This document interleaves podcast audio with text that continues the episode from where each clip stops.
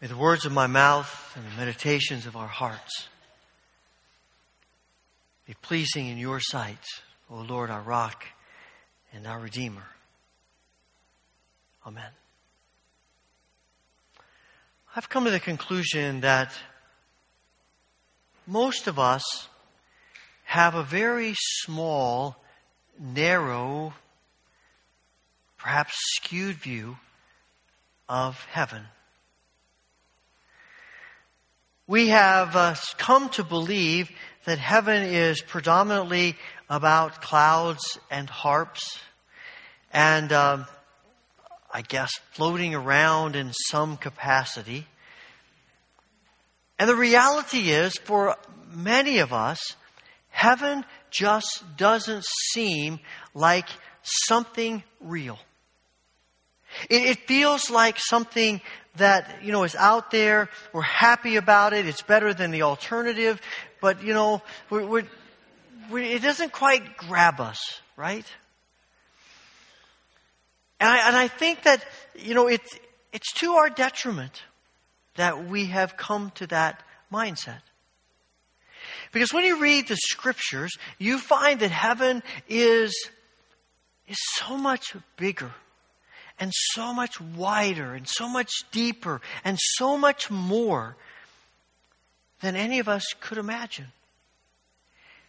We, when we read the scriptures, we, we hear about a new heaven and a new earth. That is this restored earth and this renewed earth where heaven and earth come together and the will of God is done perfectly and every person who is there wants what God wants completely. And we are with Him. I was thinking about that struggle we have about heaven recently when I was reading something and they referenced a, a particular passage from uh, C.S. Lewis's The Last Battle. It's the seventh in the last in the series of the, of the Chronicles of Narnia.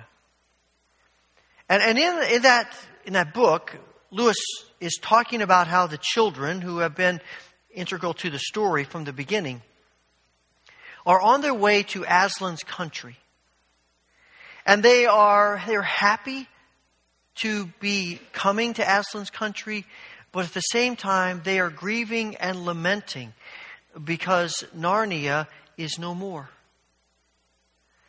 Narnia, that place where they first encountered Aslan, that place where, where their lives were turned upside down, that place where they began to understand things about life and about themselves that they never knew before.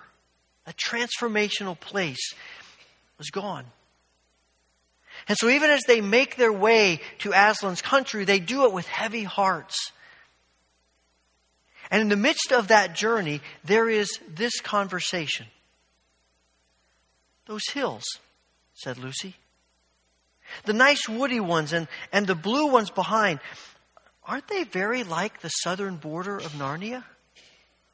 Like, cried Edmund after a moment's silence. They're exactly like. Look, there's Mount Pire with his forked head, and there's the pass into Archenland and everything. And yet, yet they're not alike, said Lucy. They're different. They have more colors. And they look further away than I remembered. And they're more, more, I don't know, more like the real thing said the Lord Digory. Suddenly, Farsight the eagle spread his wings and soared 30, 40 feet up into the air, circled around, and then alighted on the ground. And he said, Kings and queens, we have all been blind. We are only beginning to see where we are.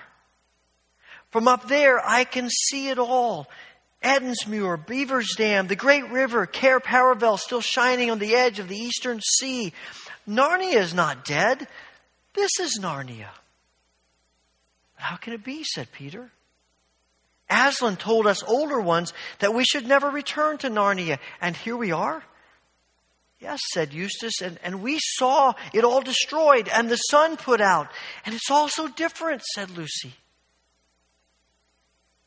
The eagle is right. said Lord, the Lord Digory. Listen, Peter. When Aslan said you could never go back to Narnia, he meant the Narnia you were thinking of. But that was not the real Narnia. That had a beginning and an end. It was only a shadow or a copy of the real Narnia, which has always been here and always will be here. It was the unicorn who summed up what everyone was feeling. He stamped his right forehoof.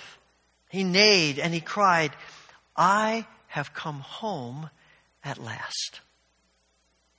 This is my real country. I belong here. This is the land I have been looking for all of my life. I just never knew it until now.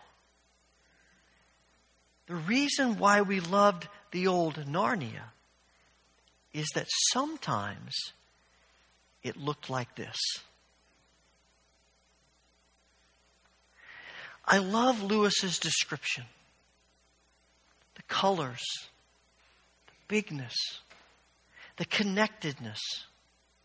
And I think we need a new vision of the new heaven and the new earth. And I believe that's why Paul writes to the Colossians and says, think about the things of heaven, not the things of earth. Because when you think about the things of earth, when you focus on the things of earth, you end up with a very narrow, skewed view of God and of ourselves.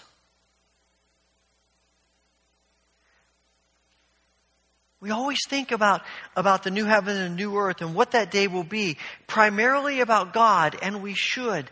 But there is also something we need to know and remember and see about us. And it struck me when we read the last chapter of Revelation who we are. Listen to it once again. Then the angel showed me a river with the water of life, clear as crystal, flowing from the throne of God and of the Lamb.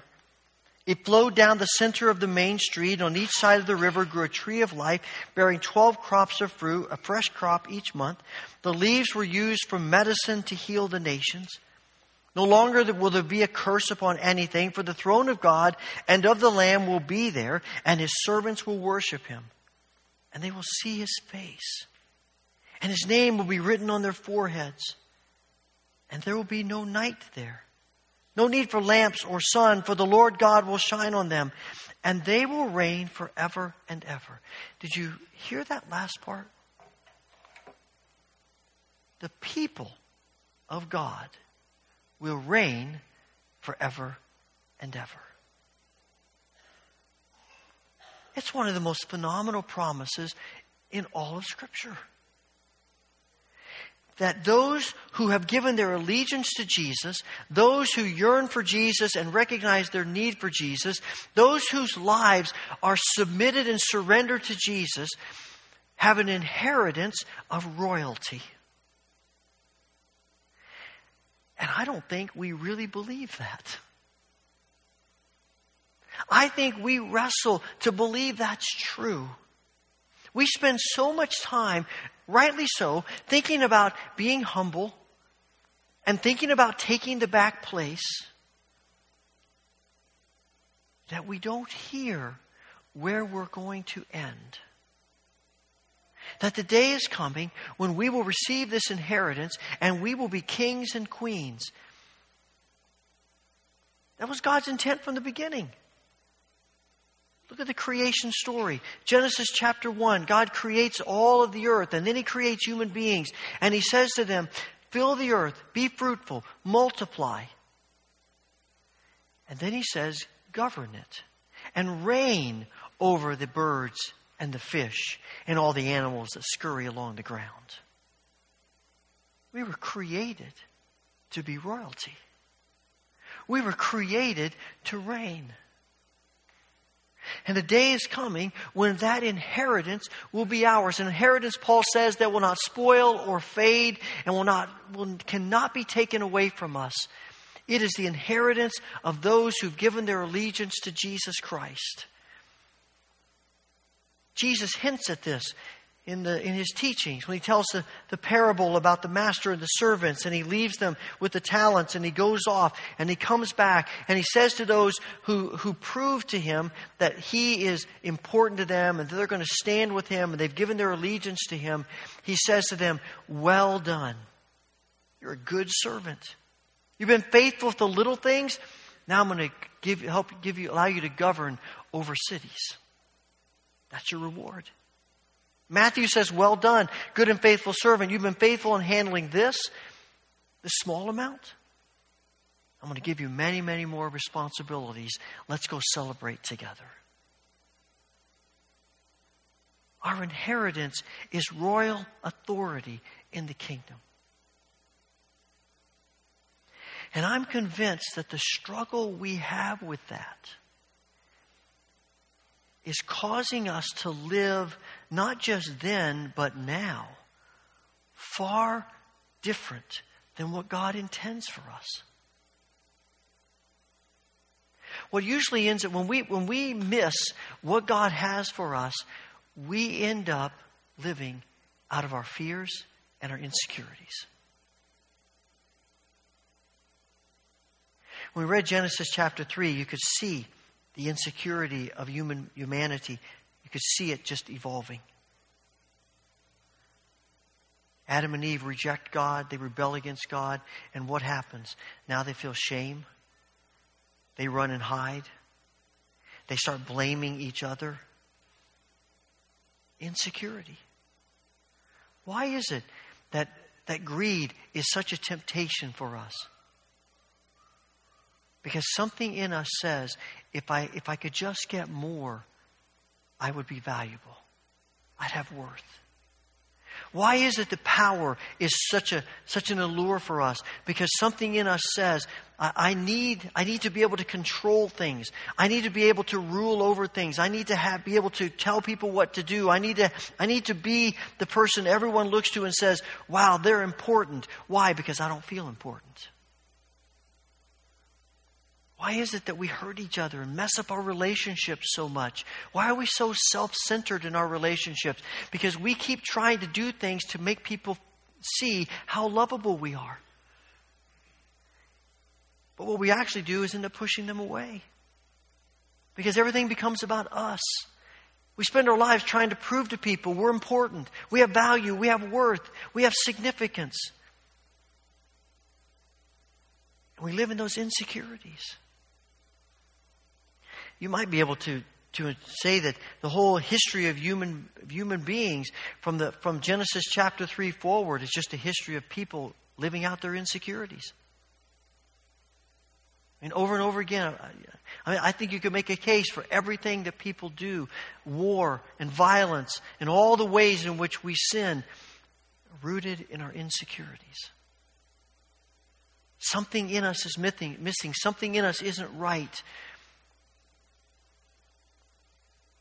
And so we go looking for it, however we can get it. And the troubling thing is that the church does the same thing. We live the same way with each other. Why is it Paul talks so much about unity? Because we're not. You see it in every single letter that Paul writes division, disunity, fighting. Why? Because people are living in their insecurities instead of in the inheritance of who we are as royal children of God, kings and queens. And our focus is lost.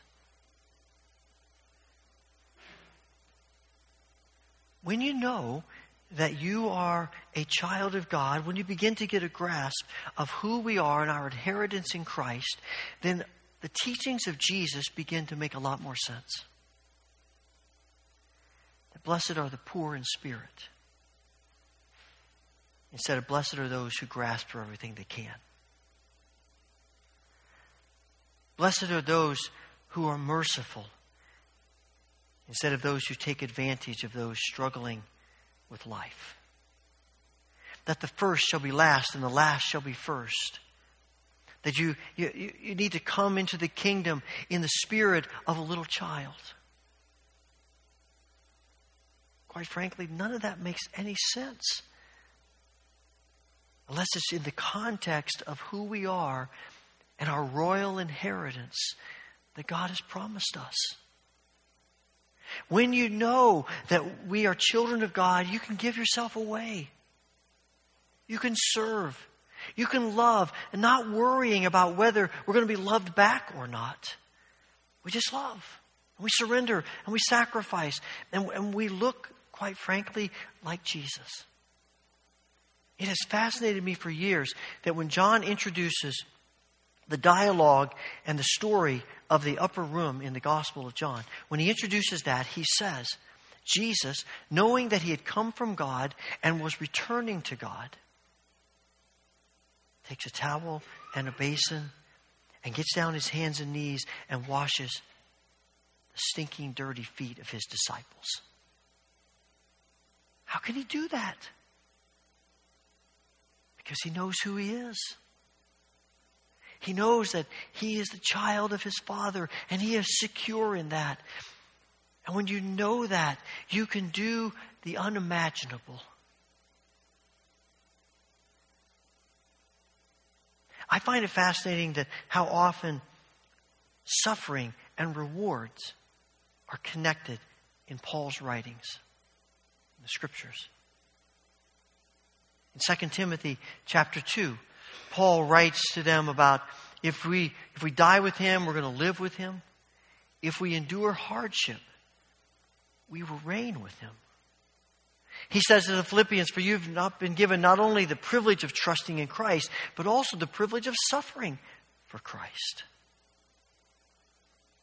And he writes to the church at Rome, and he says that, that we are heirs of Christ.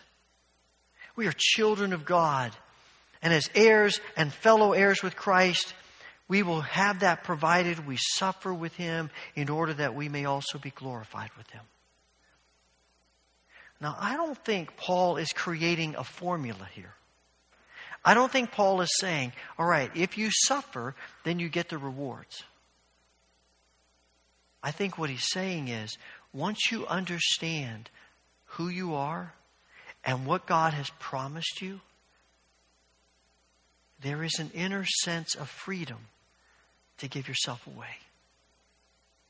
There's an inner sense of freedom to give up your life to suffer with those who suffer, to weep with those who weep, and to rejoice with those who rejoice. Because life becomes far less about us and more about others. I think this is the motivation for evangelism that we share the truth of Jesus without worrying of how people will respond to us. This is, I think, the heart of justice that we get involved in the pains and the agony and the hurt and, and the difficulties of our world. And we can give ourselves away in serving others and caring for others and thinking about others because we aren't trying to prove we're valuable. We know we're valuable to the King. I'm, it seems to me, as I've walked through my life, that the people, when I've struggled with arrogance, when other people I know struggle with arrogance, it's not because we think too highly of ourselves. It's think because we think too little of ourselves. And we're trying to prove to people we are better than we think we are. But the truth of the kingdom is that we are royalty. And we need to embrace that and live our lives out of that truth. It's a glorious, glorious truth. You know, this is a, a day when we celebrate mothers, and it, it may be for you uh, a wonderful day. It, it, brings to your mind wonderful memories. You have family relationships are positive. Maybe it's the opposite of that for you. Maybe your thoughts about about your mother or your family are not positive. Maybe this day brings to you pain and grief. Maybe it's an agonizing day. It's a day when we remember that even in the best of families, they're not perfect. And this is a day when, when again, as we give thanks for our families, we're reminded families are messy. And being and doing family right is hard. And it's no different in the church. It's hard to be the family of God. It's difficult to be brothers and sisters. It's hard to act like brothers and sisters, though sometimes we act like brothers and sisters, right? But God's calling us to something more than that. And how is it possible for us to have the kind of relationships that the Scripture calls us to? Because we know who we are in Christ.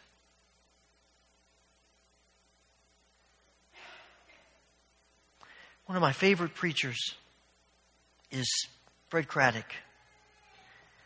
I, I lamented when he died a few years ago. He was in his 90s. When he was still preaching, I would have walked miles to hear him preach. And I remember him telling a story one time about being with his wife on vacation in the Smoky Mountains. They were down there just trying to get away. They went into a restaurant, sat down, and uh, just wanting to relax and get away from people. And he noticed there was an older gentleman who was making the rounds through all the tables in this restaurant talking to the patrons. And eventually he came to their table and they could tell that he probably had, was probably the owner or one of the owners of the restaurant. It looked like he owned the place. And he came to their table and he said, So, how are you folks today? Fine, thank you. You on vacation? Yeah. You having a good time? Yeah. I hope that continues. And he started to turn to walk away, and then he stopped and he turned back and he said, By the way, he looked at Fred Craddock. And he said, What do you do? He said, Well, I teach in a seminary. The guy's eyes lit up and he said, Oh, you're a preacher. He said, I want to tell you a story. And he pulled up a chair and he sat down. And they're thinking, What just happened here? We're just here for a quiet dinner. He said, I was raised in these hills. And my mother was not married. And in those days, it was great shame. And the shame that fell on her fell on me. She said, The children at school had names for me. I ate alone. I hid at recess. I'd walk down the street and I would, I would see the stares and the looks, people pointing, whispering. I knew what they were saying. There was a church, he said, down in those hills called Laurel Springs. A country church. Is that a preacher in that church? Big man, long black hair, big black beard, wore a Prince Albert coat, crackly voice. He said, he frightened me, but he also fascinated me. He said, I started, I started showing up at church. And I'd get there late and I'd leave early because I didn't want anyone talking to me because I expected somebody to say to me, Hey, what's a boy like you doing in church? He said, One Sunday, one Sunday, people kind of bunched up in the aisle. He said, I couldn't get out like I normally did. he said, I began to panic. And I began to get fearful. I'm thinking, what are these people going to say to me? Somebody's going to say something. And in the middle of that panic was rising, I felt a hand on my shoulder. And I slowly turned and I saw that big black coat and I looked up at that big black beard and those piercing eyes and I began to wilt. And that preacher turned me around and he said, I know you. He said, I know you. He said, you, you're a child of. And the man said, I thought to myself, oh man, what's he going to say? He looked him in the eye and he said, You're a child. You're a child of God. I see a striking resemblance. And he said, he swatted me on the backside and he said, Now go claim your inheritance. And the man sitting at that table said, I was born that day. I started living. Fred Craddock said to him, Sir, what's your name? He said, Ben Hooper. He said, I thought to myself, Ben Hooper, Ben Hooper, that name sounded familiar. And all of a sudden it came to him. He said, I remembered my father telling me how the people of Tennessee had twice elected a governor by the name of Ben Hooper.